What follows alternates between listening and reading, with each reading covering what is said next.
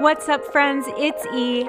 Happy New Year. It's 2020, a fresh new decade, clean new book, all blank pages, and I am so excited to see what God has in store for all of you.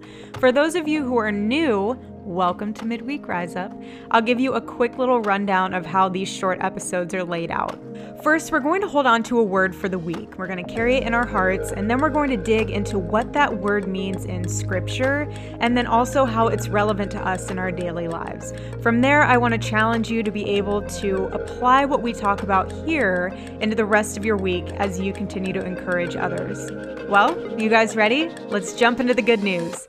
The word for this week is vapor. You might hear people say, don't sweat the small stuff. It's exactly what it is, small stuff. And sometimes you're like, no, it's it's really not small stuff, Karen. It's not. My world is crumbling right now before my eyes. I lost my job, my friendships are a disaster, my name is being slandered, my reputation is on the line, and, and our list just goes on and on with the baggage that we carry. But what if I were to tell you that it really is all just vapor? It's all just one big breath of inhale and exhale. And it's a form of vanity in some of the most meaningless pursuits in life. So let's break this down. From a biblical standpoint, the Bible talks about uh, this type of vapor. And it's traditionally known that King Solomon was the author of the ancient wisdom book called Ecclesiastes. And it is said that he wrote three books in the Holy Bible Song of Solomon, um, which when he was young, he wrote that. Proverbs in his middle age is is what they're saying, and then Ecclesiastes in his older age, roughly written about 935 BC. Which I love that he wrote in his older age the book of Ecclesiastes because hindsight is always 2020, always. And within the book of Ecclesiastes, King Solomon shares about his life and the things he learned and shares some timeless advice for the reader. And the cool thing about the Bible, and maybe this is just a total Bible nerd moment on my end is that it really has the answers to everything in life because there's nothing new under the sun that God doesn't know about and that he didn't think that human beings were going to be doing. It even says in Ecclesiastes chapter 1 verse 10, is there anything of which one can say, look, this is something new? It was here already long ago, and it was here before our time. And also, there's much debate over the accurate way to portray the ideas of vanity and vapor being expressed by the Kohelet, the teacher in Ecclesiastes. So, real quick, I will read uh, from the message version the first chapter of Ecclesiastes. And then from there, I want to share with you one of my favorite explanations uh, from this passage from Pastor James Jordan. So, from the message version, Ecclesiastes chapter 1. Smoke. Nothing but smoke. There's nothing to anything. It's all smoke. What's there to show for a lifetime of work, a lifetime of working your fingers to the bone? One generation goes its way, the next one arrives, but nothing changes. It's business as usual for old planet Earth. The sun comes up and the sun goes down, then does it again and again. The same old round. The wind blows south, the wind blows north. Around and around and around it blows, blowing this way, then that, the whirling, erratic wind. All the rivers flow into the sea, but the sea never fills up. The rivers keep flowing to the same old place and then start all over and do it again. Everything's boring, utterly boring. No one can find any meaning in it. Boring to the eye, boring to the ear. What was will be again, what happened will happen again. There's nothing new on this earth.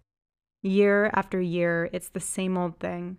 Does someone call out, hey, this is new? Don't get excited. It's the same old story. Nobody remembers what happened yesterday. And the things that will happen tomorrow, nobody will remember them either. Don't count on being remembered.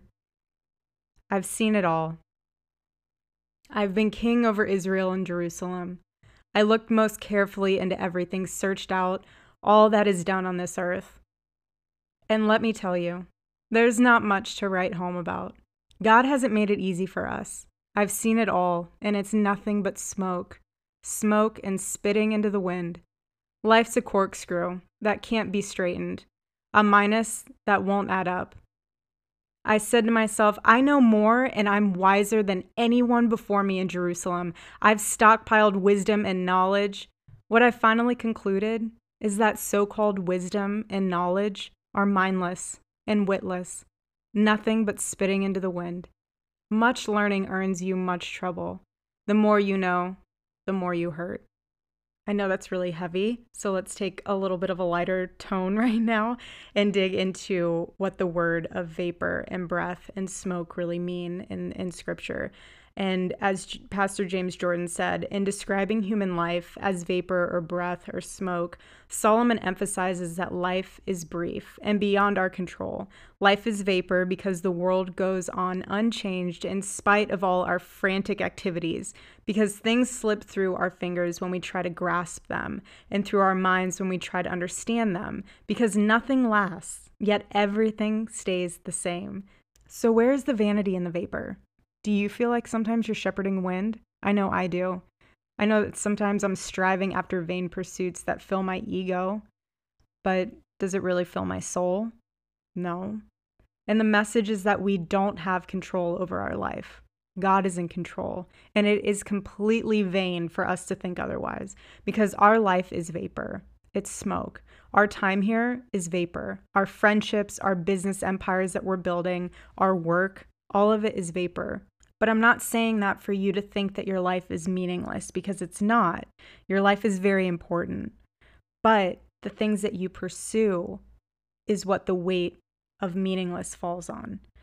What are you pursuing? What are you putting a label of meaningfulness onto? There's three perspective points to address the vanity of vapor. First, I want you guys to breathe. Ask yourself this Will all of this really matter in five years from now? The things that bothered you when you were 15, in your 20s, 30s, do they still bother you to this day? For example, when I was little playing basketball at the Boys and Girls Club, I was like seven, maybe. Yeah, I was like seven years old. And we had to pick teams. And of course, everyone stands to the side and the captains start picking their team. And I would literally get heart palpitations because I was the only girl on the team and I was mortified that I was going to get picked last. And I look back on it now and I laugh, but at the time it was traumatizing. But please know, I'm not I'm not trying to diminish or minimize situations like abuse or other impactful moments of sin in your life. I'm, that's not what I'm talking about. I'm talking about the things that that cause you stress and worry and anxiety and create storms out of nothing that you put on a pedestal and completely consume your inner peace. That's what I'm referring to. So that's point one. Point two, I want you to recognize your humble placement in this universe. Do you know how big our world is? How big our universe is? And and there's us. There's you. There's me. This little speck in this in this world in this universe. There's such vanity in human toil and worry, and we all believe we're unique. And we are. And we all believe that we're special, and to some extent we are, because we're told that when we're younger and even when we're older. And yes, don't get me wrong, a lot of us are very talented, but when it's all said and done, we're human beings. We're just souls with bodies, not bodies with a soul. And we came from dust, and dust will return. And the third point is to surrender. Human arrogance is so foolish. You guys, I just want you to take a minute to just surrender. Put your ego aside and fully experience the moments that you're in for the gifts that they are, because they were mindfully and patiently created and crafted for you, specifically for you. God doesn't make mistakes. His will will always triumph over yours. And thank goodness for that for Him having the ability to save us from ourselves when we don't even know we need saving.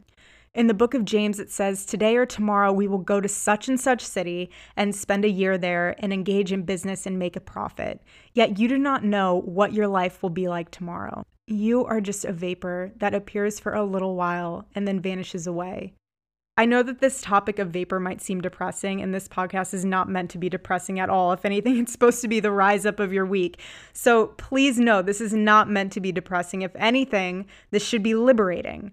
You, you should not medicate your feelings to numb yourself from reality. There's so much growth in the opportunity to expand. There's a purpose in your pain. You do not hide from your past or your future, and neither of those define you. What defines you is that you're a child of God. You're put on this earth for a purpose, for a reason. all the while glorifying the one who created you. His yoke is easy and his burden is light. There's a depth to finitude. It actually puts things into perspective. For example, you know those moments where you're just so high on life and you're super excited and you say to yourself, wow, I wish this moment could last forever. I know that I've had plenty of those moments in my life that I just wish I could press a pause button. That's the type of recognition I'm talking about. The recognition of how fragile and short time is, and how you know that the moment won't last forever, so you cherish it. So let me ask you this Are you stressed out? Let it go. Will this matter a year from now? Who knows? Probably not. But what we do know is that it's vapor because when it's all said and done, we don't take any of this with us. We don't take our stresses, our school loans, our lifestyles, our friends, our money. It's all vapor. So, in closing, I'm going to do our prayer a little bit different this episode. Instead, I want to share a meditation on vapor by the liturgist. Take a deep breath. Recognize your frailty.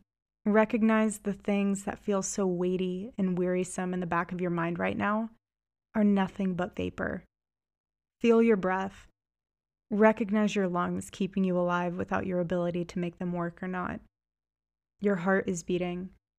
Your cells are working together to keep you alive. And it's all magical and mysterious and beautiful. Life on planet Earth is a gift, and you only get it for as long as you get it, and then the match gets blown out. So set your hearts not on things of earth, not on the vapor, but let go. Fully open your heart to both the gift and the giver, the mystery, the beauty, that in which we live and move and have our being, that in which we call God, the oneness who holds the vapor together, who somehow brings meaning into the meaningless. You guys are loved. Go rise up. Thanks for joining us today. I hope that these words encouraged and challenged you and postured your heart for the rest of the week ahead. I'm so grateful for all of your support. And if you have a minute, go to the subscribe and review section of this podcast and leave us a word or Bible verse that you've been carrying in your heart throughout the week that really just keeps you encouraged and motivated. Because I want to make this podcast review space almost like an added bookmark for that simple reminder that we're all in this together and God's got this. For more information on Proclaim and Lead Ministry, our Bible in 365, as well as the Falkirk Center, please click the links below. We're so grateful to have you join us right here every Wednesday on Midweek Rise Up.